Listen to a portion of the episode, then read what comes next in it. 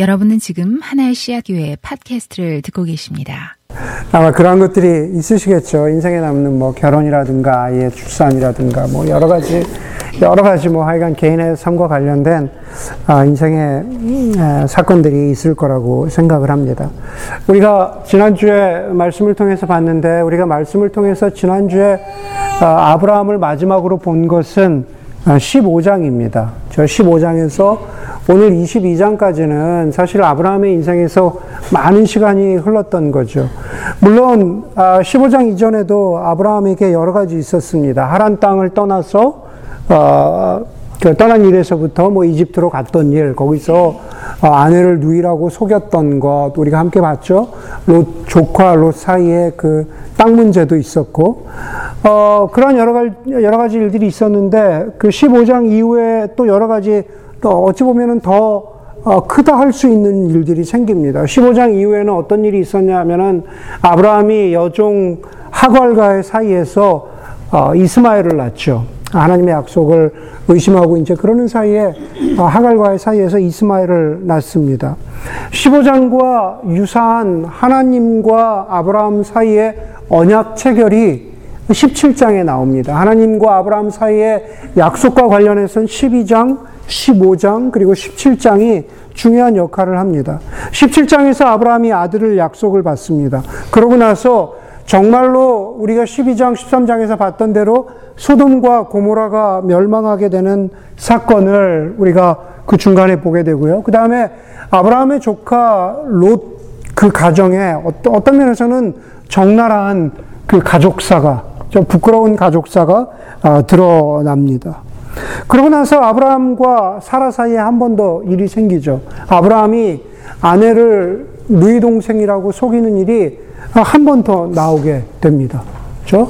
어, 그래서 그게 이제 두 번이 되는 거죠. 아주 결정적으로는 아, 바로 전에는 아, 어떤 일이 생기냐 하면은 어, 본부인과 그 두 번째 저 하갈 사이에 어, 갈등이 생기는 거잖아요. 그렇죠? 사라와 하갈 사이에 갈등이 생기면서 그러면서 어, 결국에는 아브라함이 아내 사라의 어떤 명령이라 그래야 될지 그러한 강요라 고 해야 될지 그래서 하갈과 이스마엘을 어, 쫓아내는 어, 그러한 경험을 하게 됩니다. 정말로 어, 어쨌든 이스마엘도 자식인데 어쨌든 이스마엘도 자식인데 자식을 쫓아내고 자식과 처음으로 어, 이별하게 되는 그러한 그 아픈 경험을 하게 됩니다. 인생에서 여러 가지 있었던 일이 있었던 거죠. 아브라함이 하란을 떠날 때 75세였습니다. 그리고 아브라함이 이스마엘을 낳았을 때가 86세입니다. 우리가 잘 아는 대로 아브라함이 이삭을 낳았을 때가 100세입니다. 아브라함이 이삭을 100세 때 낳았다면 하란을 떠난 지는 25년이 지나서야 아들을 낳게 되는 거죠. 오늘 본문 22장에 나오는 이삭을 대략 14세, 15세라고 본다면 하나님이 처음, 아, 아브라함이 처음 하나님의 음성을 어, 들었던 하란으로부터는 지금 벌써 40년이 지난 때입니다. 40년이 지난 때. 제가 어찌하다 보니까 그런, 어, 뭐, 비유랄까요? 하여간 그 얘기를 많이 듣는데, 어, 40년 이렇게 하면은 대략 우리 교회에도 보면은 형제 자매들 가운데, 교우들 가운데 40언저리에 계신 분들이 많이 있습니다. 아브라함의 인생 40 혹은 그 안에 있는 어, 짧게는 어, 아이를 낳고 키웠던 지난 한 아브라함의 인생 가운데 23, 4년 어, 한번 우리가 이렇게 볼 수 있겠죠. 굳이, 굳이 제가 23, 4년이라고 한 것은 아마 여러분들 한번 한번 돌이켜 보세요. 지난 한 23년, 24년, 25년 그 사이에 어떤 일이 있었나. 제가 설교를 시작하면서 여러분들 인생 가운데 의미 있는 중요한 사건들이 뭐가 있었습니까? 라고 돌아보면은 아마 지난 23, 4년 사이에 정말로 여러 가지 다사다난했던 일들이 어, 있었을 것 같습니다. 많은 사람들이 뭐 어, 뭐 예를 들면은 어, 23, 4년 사이에 미국에서 어, 살았던 사람들 가운데는 뭐 나인원원도 있었죠. 사실은 아주 아주 굉장히 큰 일이었습니다. 충격적인 일이었습니다. 한국에서 어, 컸던 사람들 가운데는 지난 뭐 23, 4년 사이에 뭐 IMF 같은 그러한 큰 일도 있었습니다. 미국이나 한국에서 살았던 사람들 어, 대부분 혹은 전 세계에 살았던 대부분 사람들이 뭐 2008년 금융 위기 같은 그러한 일들을 아, 많이들 이야기를 합니다. 그때 중고등학생이었는지 대학생이었는지 혹은 학교를 마치고 사회로 나가야 되는 그러한 시점에 있었는지 아니면 본인은 아니더라도 본인의 가족이 주변이 제가 지금 말씀드린 그러한 사건들로 그러한 여러 가지 일들로 인해서 여러 가지 어려움을 겪었는지 혹은 어떤 사람은 그 모든 과정을 다 겪고 지나가기도 해요. 뭐 저는 IMF도 겪었고 나인원원도 겪었고 혹은 뭐 금융위기도 겪었습니다. 그때그때마다 그 중요한 사건들에 제 인생의 임팩이 너무나 컸습니다. 아, 자주는 아니지만 그런 사람들을 아, 우리가 간혹 만나기도 합니다. 꼭 그런 일들뿐만 아니라 개인의 인생을 돌아보면은 우리가 아브라함처럼 행복한 일, 불행한 일, 슬픔 혹은 좌절 여러 가지 일들을 겪습니다. 그렇기 때문에 아브라함이 겪었던 하란을 떠나면서 이 시점까지 오기까지 겪었던 40년, 혹은 여러분들의 삶 가운데에서 40년, 23, 4년, 그러한 세월들과 시간들을 놓고 보면은 아브라함의 인생이 결코 남의 이야기가 아니라 나의 이야기가 되는 경험들을 우리는 간혹 하게 됩니다. 오늘 아브라함의 이야기는 그의 인생 여정 가운데 거의 클라이막스, 마지막에 해당됩니다. 우리가 2주 후에 아브라함과 함께 설교 시리즈의 다섯 번째를 보게 되지만 사실 여기가 거의 클라이막스입니다. 아브라함 이야기를 보면은요, 아브라함 이야기 가운데 하나님이 아, 히브리어로 לך לך, 다시 말해서 너는 어느 땅으로 가라 라고 하는 하나님의 명령이 아브라함을 향한 하나님의 명령이 두 번 나옵니다. 우리가 잘 아는 대로 12장 1절이죠. 너는 하란을 떠나서 내가 내게 보여주는 땅으로 가라. 레클레카. 내가 내게 보여주는 땅으로 가라. 그때 한번 나오고요. 그리고 오늘 여기 22장 2절입니다. 너는 레클레카 이삭을 데리고 모리아 땅으로 가거라. 딱 두 번 나오는 겁니다. 다시 말해서 이 두 구절은 12장과 22장은 아브라함에게 있어서 아, 하나님의 말씀에 순종해서 떠나는 것, 자신의 인생에서 하나님이 자신을 불러주신 소명은 무엇일까? 하나님이 나에게 주신 언약은 무엇일까? 이러한 것들을 확인해가는 과정 가운데서 빠질 수 없는 두 가지 대표적인 사건입니다. 그렇기 때문에 오늘 22장 후에 나오는 이야기들은 어찌 보면 아브라함 인생에서 그냥 덤입니다, 덤. 예, 오늘 이야기가 클라이막스인 거죠. 우리가 아는 대로 하나님이 아브라함을, 아브라함에게 이삭을 데리고 모리아 땅으로 가라라고 하신 것은 아브라함을 시험해 보시기 위해서라고 오늘 본문이 분명하게 얘기, 얘기하고 있어요. 1절에 보니까는 하나님이 아브라함을 시험해 보시려고, 하나님이 아브라함을 시험해 보시려고. 시험이라고 하는, 아, 히브리어 리사라고 하는 그 단어의 뜻은 히브리어에서 사용되기는 정말로 그 사람이 가치 있는 사람인가? 정말로 그 사람이 어, 정말 그런 사람인가? 내가 보고 있는 그런 사람인가? 라는 것을 확인해 볼 때 사용하는 단어라고 합니다. 유혹이 아니라는 거죠. 내가 그 사람을 유혹해 보려고 그러한 뜻이 아니라 내가 그 사람을 시험해 보려고. 하나님이 아브라함을 시험하셨다라는 것은 하나님이 보시기에, 보시기에 아브라함이 여전히 나와 아, 약속을 맺은 언약 당사자인데 나와 약속을 맺은 언약 당사자로서 아브라함이 자격이 되는가라는 것을 시험해 보시는 그런 뜻으로 우리가 아, 받아들일 수가 있습니다. 시험의 방식은 아, 그런데 우리가 좀 받아들이기 힘든 어려운 방식이죠. 참 어, 힘든 방식입니다. 그것은 바로 아들 이삭을 번제물로 바치라는 것입니다. 아들 이삭을 번제물로 바쳐라. 이삭이 얼마나 귀한 아들인가. 어, 그것을 말하는 것은 사실은 좀 어떤 면에서 의미 없습니다. 그렇죠? 너무 귀한 자식이기 때문에. 음, 우리가 자식에 대해서 금방 아, 공감하는 아, 부모들에게는 그 자식을 번제단에 제물로 바쳐라. 아, 상상만 해도 끔찍한 일입니다.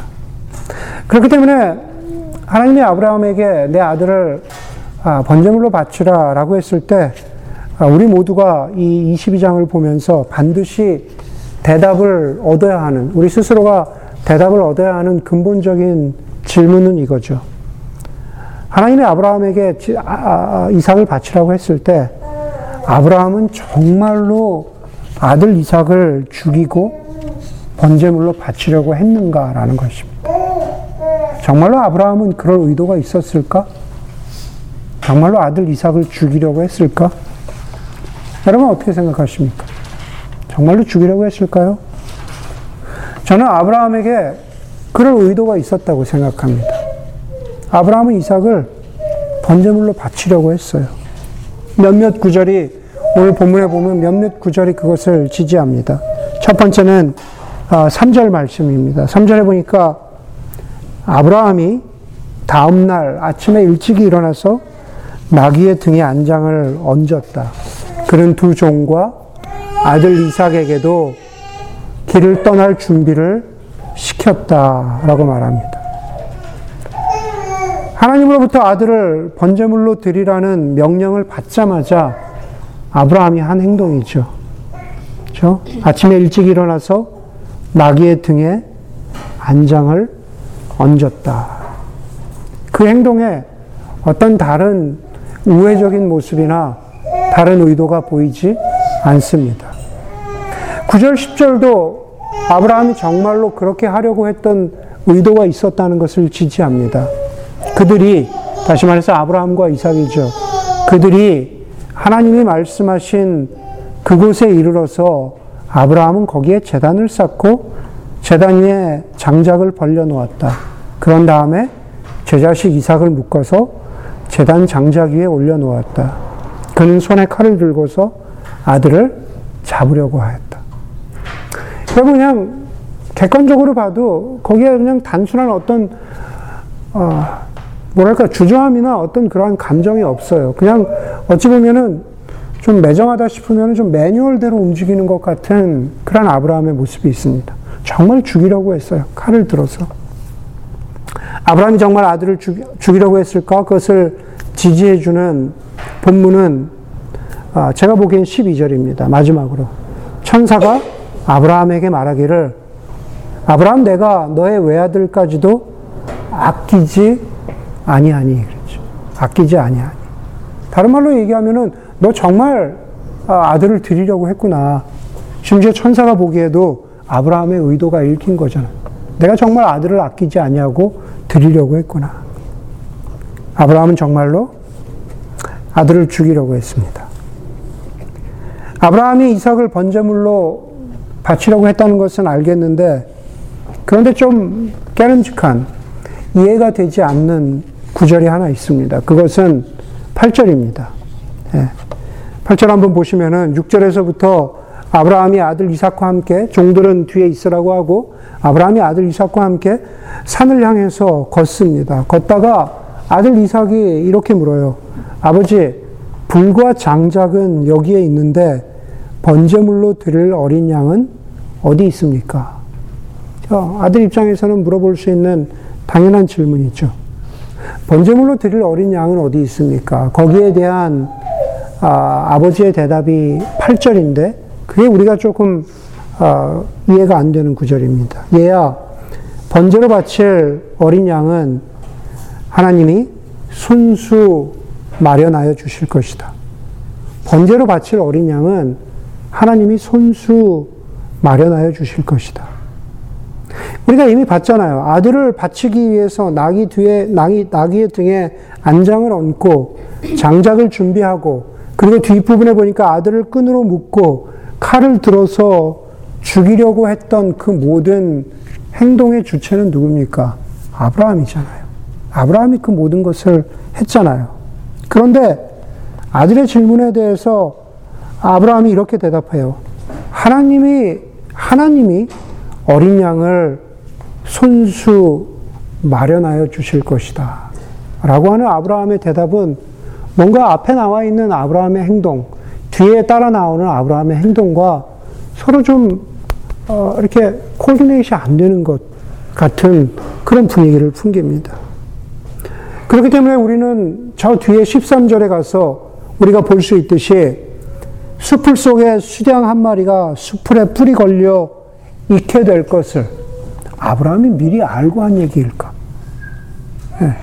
하나님이 수풀 속에 저 숫양을 준비해 놓으실 것을 아브라함이 미리 알고 하나님이 번제로 드릴 양은 준비해 주실 것이다라고 아들에게 그렇게 대답하신 것일까?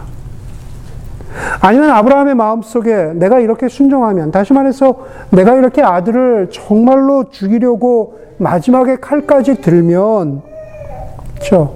하나님이 아브라함아, 내 아들 이삭에게 손을 대지 말아라. 멈춰라.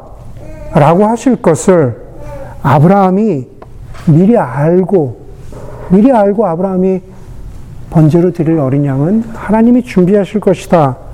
라고 그렇게 하나님이 자기를 말리실 것을, 자기를 말리실 것을 아브라함이 알고 아들에게 이렇게 대답하신 것일까? 대답한 것일까? 제가 보기에는 둘 다 아닌 것 같아요. 예. 아브라함은 하나님이 이렇게 하실 것이다 라는 것을 미리 알 수 있는 그러한 능력도 없고, 아브라함은 그냥 인간이잖아요. 그렇죠? 아브라함은 그런 것을 미리 알 수 있는 능력도 없었고, 좀 더, 좀 더 묵상해 보자면, 아브라함은 그것을 알고 싶은 마음도 없었던 것 같아요. 8절에서 아브라함이 이삭에게 대답한 것, 하나님이 번제로 드릴 어린 양을 어, 준비해 주실 것이다 라고 했을 때, 말 그대로 그 어린 양은 아브라함의 마음속에 아들 이삭인 거죠. 아들 이삭입니다. 13절의 수량이 아닙니다. 자기가 아들을 번제물로 바칠 준비를, 그 모든 행동을 하면서도 하나님이 손수 마련하여 주실 것이다 라고 한 것은 정말로 아들을 죽여야만 하는 그러한 상황이 와면, 상황이 오게 되면 그것조차도, 그것조차도 하나님께 맡기고 하나님을 신뢰하겠다라고 하는 굳이 이야기하자면 아브라함의 순종이겠죠. 우리는 그 순종이 뭐 대단하다, 신실하다, 귀하다, 라고 그렇게 소위 얘기해서 남의 이야기니까, 예, 남의 이야기니까 그렇게 할 수 있겠지만, 만약 우리에게 이런 상황이 닥친다면, 우리는 무조건적으로 아브라함을 본받아야 할까? 그럴 만한 믿음을 가진 사람이 저를 비롯해서 그렇게 많아 보이지도 않지만, 내가 그렇게 본받아야겠다고 마음 먹으면, 예, 우리는 할 수 있는 순종일까? 제가 생각하기에는 절대로 그렇게 되지 않습니다. 오히려 힘들고 어려운, 힘들고 어려운 일이죠. 힘들고 어려운 순종입니다.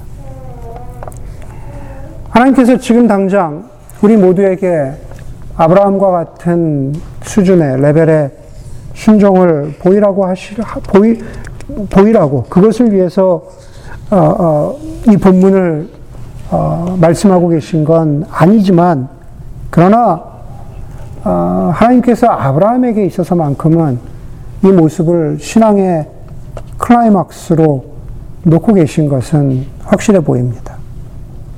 아브라함이 인생을 거쳐서 레클레카 그 땅으로 가라라고 하는 그 여정을 거쳐서 여기까지 왔고 이제는 두 번째 레클레카 예, 모리아 땅으로 가라라고 하는 이 순종의 도전 앞에 서 있는 거죠. 우리는 여기서 아브라함처럼 그러니 아브라함처럼 순종하자 뭐 이런 구호를 외치고 예, 그래야 되는 게 아니라 아브라함은 어떻게 이 바로 이 순간까지 올 수 있었을까 라는 것을 아, 좀 할 수 한번 볼 수 있기를 바랍니다. 그래서 어, 아브라함의 이 어떤 그 땅으로 가라라고 하는 어, 하나님의 말씀 앞에서 아브라함이 내디뎠던 그 걸음의 한 발자국에서 우리도 조금 더 어, 아브라함을 닮고자 하는 아, 그러한 모습을 좀 찾을 수 있으면 좋겠습니다. 제가 설교문도 보내드렸지만 아, 또 이미 말씀드렸지만 아브라함과 같은 순종이 쉽지 않다는 것이죠. 자동적으로 되지 않고 그리고 인간적인 고뇌의 순간들이 계속 반복되고 있다는 것을 이해합니다. 3절을 다시 보면 3절을 다시 보면 아브라함이 다음날 일찍이 일어나서 나귀의 등에 안장을 얹었다. 그는 두 종과 아들 이삭에게도 길을 떠날 준비를 시켰다. 쓸 장작을 다 쪼개어 가지고서 그랬어요. 그렇죠? 여러분, 아브라함이 가장 먼저 했어야 되는 일은, 저 굳이, 어, 순서를 바꿔서 이야기해 보자면, 번제에 쓸 장작을 먼저 쪼개야죠. 그렇죠? 짐을 다 싸고 떠날 준비를 해라. 아, 뭐, 그러고 나서 그때서야 장작을 쪼개는 것이 아니라 장작을 쪼개고 준비를 다 하고 그리고 짐을 어, 싸야 되는 그러한 상황인 거죠. 장작을 쪼개는 일은 번제를 드리는데 필수적인 일이니까 가장 먼저 해야 되는 거죠. 하지만 아브라함은 어떤 면에서 미적미적 미룹니다. 이제 정말로 종들과 아들이 다 떠날 준비가 되었는데 그때서야 번제로 쓸 장작을 쪼개기 시작합니다. 가만 들여다보면, 가만 들여다보면 아브라함이 아직 마음의 준비가 되지, 아, 된 것이 아니구나, 라는 것을 우리가 공감할 수가 있습니다. 여러분, 우리가 하나님 앞에 순종한다라는 게 우리가 기계적으로 하는 게 아니잖아요. 그죠? 그 어려움이 있는 거잖아요. 네. 오늘 아브라함에서 발견할 수 있는 모습이 바로 그런 거죠. 네, 말씀을 보면 알겠는데, 네, 발을 띄기가 쉽지 않다라는 것. 그게 저도 그렇고 여러분도 그렇고 우리 모두에게 그렇다는 그것을 우리가 아, 받아들이고 이해해야 합니다. 그래서 순종이 그렇게 어려운 것이기 때문에 순종 자체는 깊은 고민과 묵상을 필요로 하는 거죠. 미적미적 되던 아브라함이 길을 떠납니다. 그리고 4절에, 어, 4절은 이렇게 말합니다. 사흘 만에 아브라함이 고개를 들어서 멀리 그곳을 바라볼 수 있었다. 사흘 만에 고개를 들어서 멀리 그곳을 바라볼 수 있었다. 아브라함이 살던 부엘세바에서 모리아 땅까지는 성서 지리로 보더라도 한 3일 정도 걸리는 여정이라고 합니다. 그렇죠? 3일 만에 아, 고개를 들죠. 아브라함이. 제가 사내를 다니기 때문에 아브라함의 아브라함에게 마음을 좀 이해할 수가 있어요. 목사님 산에 가면 진짜 막 멋있는 거 막 이런 게 보이시고 막 그러시죠 그러잖아요. 별로 그런 거 안 봐요. 보고 네, 땅만 보고 갑니다. 무거운 거, 이거 왜 이렇게 무겁지? 네, 나는 왜 왔지? 어, 난 여기 왜 왔을까? 어, 뭐 이런 생각하면서 걷는 거예요. 고개를 숙이고 그러니까 걸을수록 어깨가 아프고 목이 아파요. 아브라함은 그런 건 아니겠지만 오늘 본문에 보니까 아브라함이 3일 동안 고개를 숙이고 걸었다 그래요.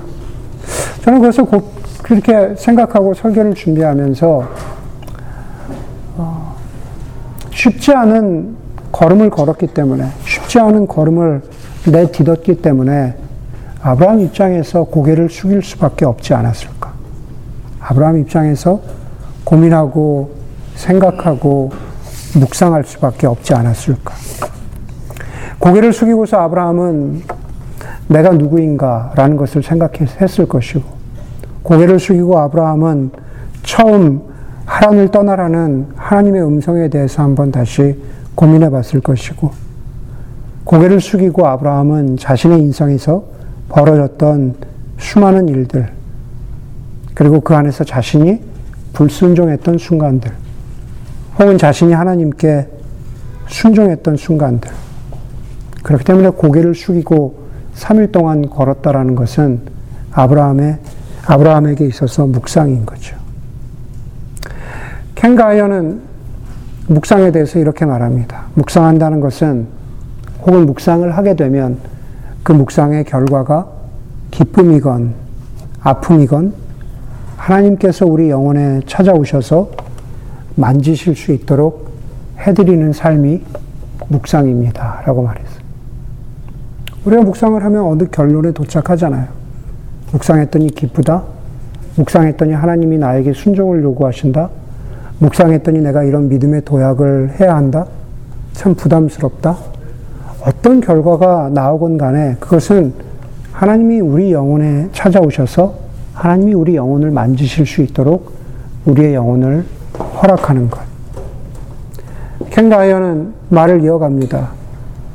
묵상을 하게 되면 주님 앞에 나서기가 부끄럽더라도 혹은 우리가 주님으로, 주님으로부터 무슨 말씀을 들을지 몰라서 두려울지라도 애써 우리의 눈길과 애써서 우리의 발걸음을 돌려서 주님의 옷자락을 붙잡는 것이 그것이 바로 묵상하는 삶입니다.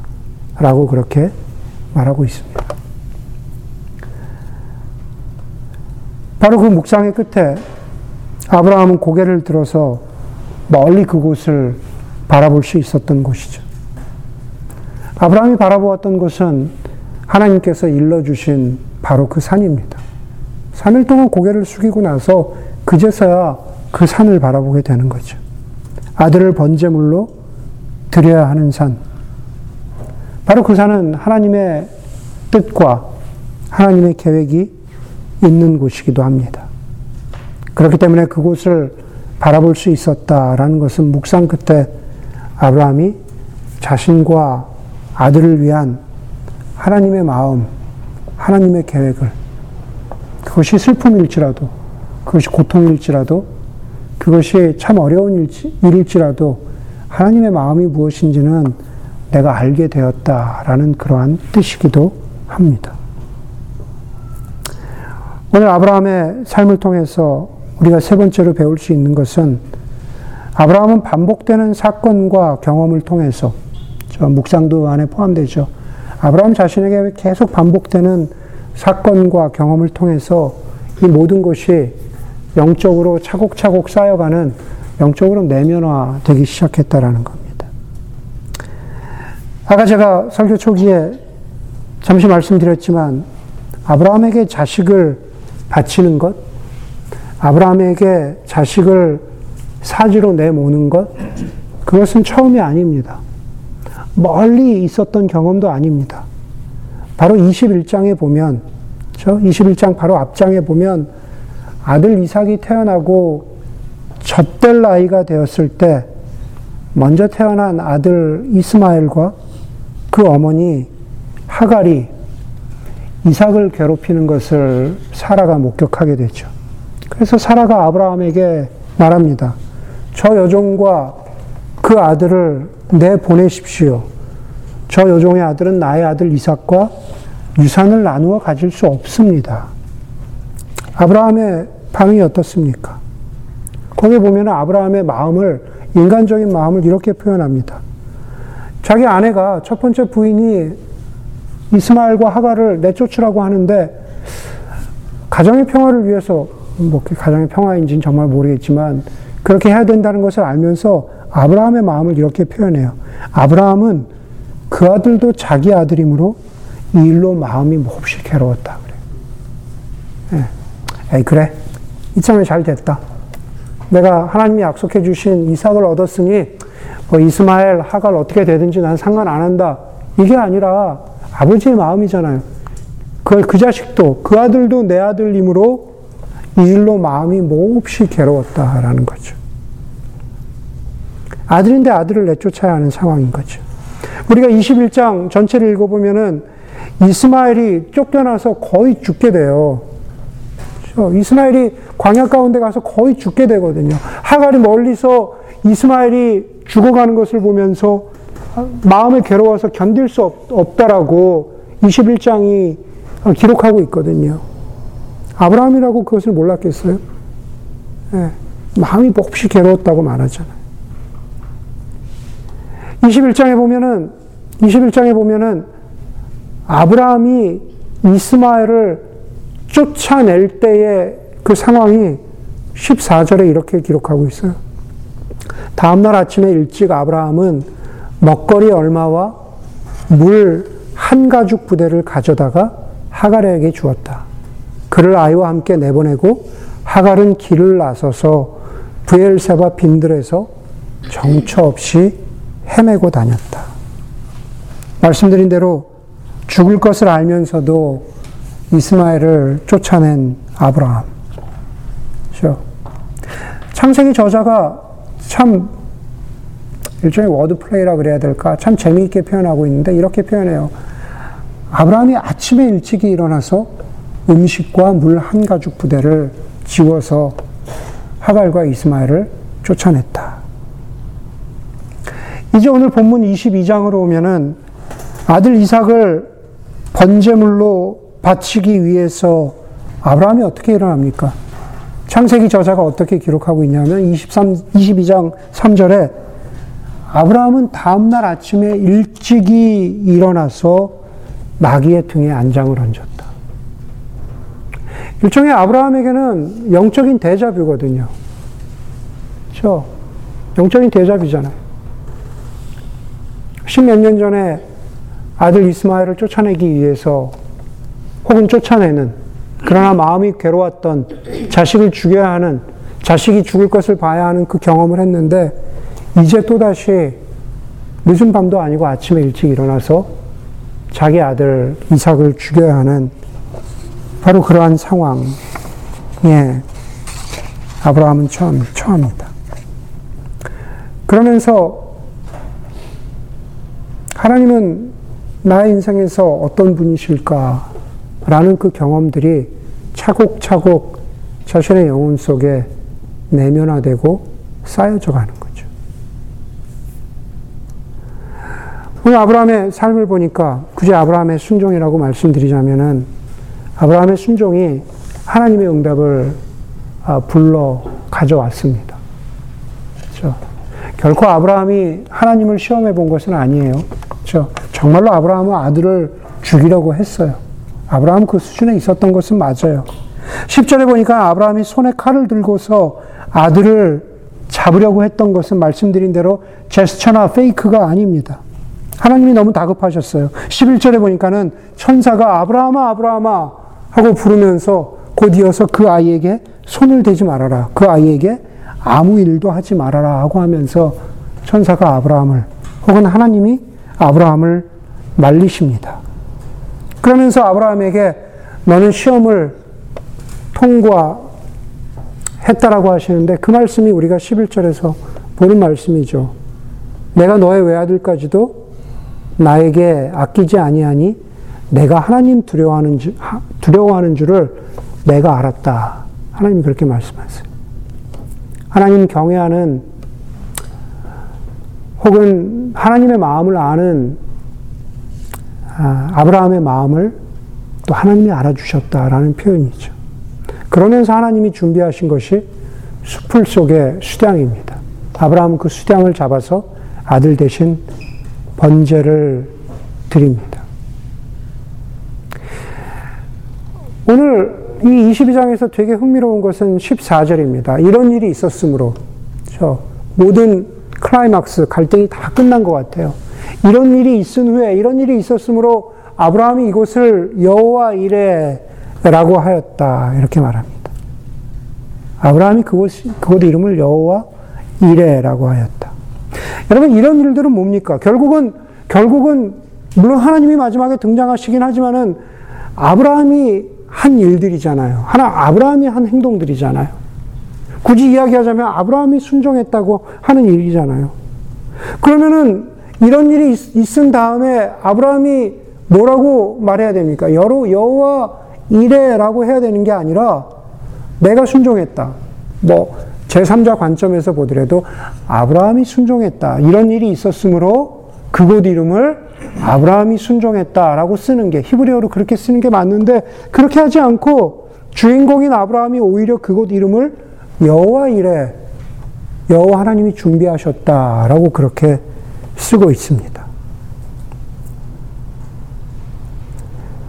그렇기 때문에 아브라함이 고백한 혹은 아브라함이 이름을 지은 여호와 이레는 표면적으로는 지금 하나님이 나의 순종을 보셔서 이삭을 살려주셨다라는 측면에서 여호와 이레이기도 하지만은 사실은 아브라함이 그곳 이름을 여호와 이레라고 지은 것은 사실 더 큰 것이 오고 있다라는 것을 의미하고 있대요. 오늘 설교의 제목처럼 이야기하자면 아직 가장 좋은 것은 아직 온 게 아니에요. 여호와 이래라고 하니까는 그냥 그냥 하나님이 그래 아브라함도 어, 시험을 통과했구나 내가 수량을 준비해 줬어 하나님 감사합니다. 그러니 이곳 이름을 여호와 이래라고 하겠습니다. 그것으로 끝나는 게 아니다라는 겁니다. 가장 좋은 것은 아, 아직 오지 않았고 그 가장 좋은 것은 하나님이 준비하실 것이다라는 겁니다. 그게 뭘까요? 가장 좋은 것은 무엇일까? 오늘 이야기 마지막인 19절을 함께 보겠습니다. 19절에 보면은 다 끝났어요. 다 끝난 다음에 아브라함이 그의 종들에게로 돌아왔다. 그들은 어, 부엘세바 쪽으로 길을 떠났다. 아브라함은 부엘세바에서 살았다. 히브리 원문에 보면은 여기 19절에 아브라함이 그의 종들에게로 돌아왔다라고 했을 때 그 돌아왔다는 동사는 혼자만 돌아온 거예요. 혼자만 돌아온 동사예요. 예. 분명히 이삭이 살았잖아요. 이삭을 살려주셨잖아요. 그리고 이삭은 그 아버지 아브라함과 함께 종들이 있는 곳으로, 종들이 있는 곳으로 돌아 왔는데도 불구하고 창세기 저자는 그냥 아브라함이 혼자 그 종들에게 돌아온 곳으로 그렇게 기록을 하고 있어요. 무슨 말입니까? 이삭은 살았지만, 물리적으로 이삭은 살아있지만, 그러나, 그러나 아브라함의 마음 속에서 이삭은 이미 하나님께 바친 것이나 다름없다라는 거죠. 아브라함의 마음 속에서 어, 이삭은 이미 바친 것이나 다름없어요. 창세기의 저자는 이삭은 분명히 있지만 없는 것으로 표현하면서 아브라함의 믿음을, 아브라함의 순종을 말하려고 했던 것이죠. 그렇기 때문에 가장 좋은 것은, 가장 좋은 것은, 오늘 본문에서 가장 좋은 것은 아브라함이 순종했더니 이삭을 살려주셨다가 그게 가장 좋은 결과가 아니라는 겁니다. 가장 좋은 것은 아브라함이 어떤 상황에서도 여호와 이래를 고백할 수 있는 그러한 믿음의 경지로 나아갔다라는 것을 아브라함이 배웠다는 뜻이에요. 이삭이 죽고 산 것은 어떤 결과가 벌어진 것은 그렇게 크게 중요한 것이 아닙니다. 아브라함이 아브라함이 여호와 이래라고 고백한 그 고백은 머릿속에 배워진 그 배움이 아니라 삶 속에 새겨진 결코 지워질 수 없는 그냥 영혼에 각인된 그런 배움이라는 거죠. 그런 배움입니다. 말씀드린 대로 아브라함처럼 저와 여러분들도 우리 모두도 어찌 보면 이삭과 같은 예, 내가 무엇인가를 희생해야 되는 내가 무엇인가를 죽여야 하는 나의 뜻과는 전혀 반대되는 그러한 수많은 고민과 문제들이 있습니다. 일일이 다 말하지 않아도 혹은 아브라함처럼 아내를 누이로 속여야 되는 그러한 불의한 속임수나 방법을 썼어야, 썼어야 했던 그러한 인생의 순간들도 있고, 하갈이나 이스마엘이 등장하고 롯이 등장하는 것처럼 여러 가지 인간관계나 가족관계나 여러 가지 것들 가운데에서 예, 여러 가지 것들 가운데에서 고민하고 갈등하는 그러한 순간들, 또 그러한 순간을 지나가는 사람도 있습니다. 그리고 아브라함이 이삭을 바쳐야 하는 그러한 시험을 당하는 것처럼 어쩌면 우리에게도 어, 오래 살았지만 그렇죠? 가장 힘들고 가장 어려운 문제는 아직 오지 않았을 수도 있어요. 아니 어떤 사람은 지금 닥치고 있을 수도 어, 있습니다. 우리는 그 가운데에서 과연 순종하는 게 뭘까 고민하기도 하고 아 이거는 내 뜻대로 하고 싶다 라고 그렇게 아, 순종하기 어렵다고 외치기도 하고 소리치기도 하고 또 어떤 사람은 정말로 순종하고 싶은데 잘 안 된다고 그렇게 고민하면서 묵상하기도 합니다. 제가 오늘 아브라함의 순종과 영적인 상태에서 대해서 몇 가지로 말씀드렸지만 어느 단계와 어느 순간에 있던지 하나님과 함께 생각하고 하나님과 함께 행동한다면 우리 모두도 아브라함입니다.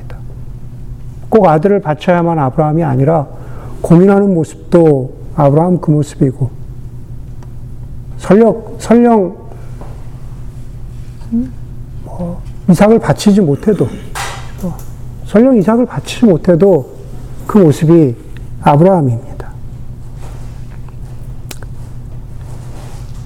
어떤 결정을 내리고 그 결정으로 인해서 어떤 결과를 맞이하게 되더라도 아브라함처럼 내가 순종했더니 혹은 내가 불순종했더니 이런 결과가 나왔다. 예. 그런 운명론적인 이야기가 아니라 신앙의 이름을 쓴 운명론적인 받아들임이 아니라 아브라함처럼 여호와 이래 하나님이 준비하셨다가 마지막 고백이 되기를 바랍니다. 어떤 것을 하시든 하나님이 동행하셨다. 어떤 것을 하건 내 마음속에 이삭이 있건 없건 그렇죠? 하나님이 언제나 나와 함께 하신다. 그것이 가장 좋은 것입니다. 그것을 고백할 수 있다면 그 안에 당연히 우리의 순종, 우리의 믿음이 녹아져 있다고 저는 그렇게 생각합니다. 이렇게 기도하겠습니다.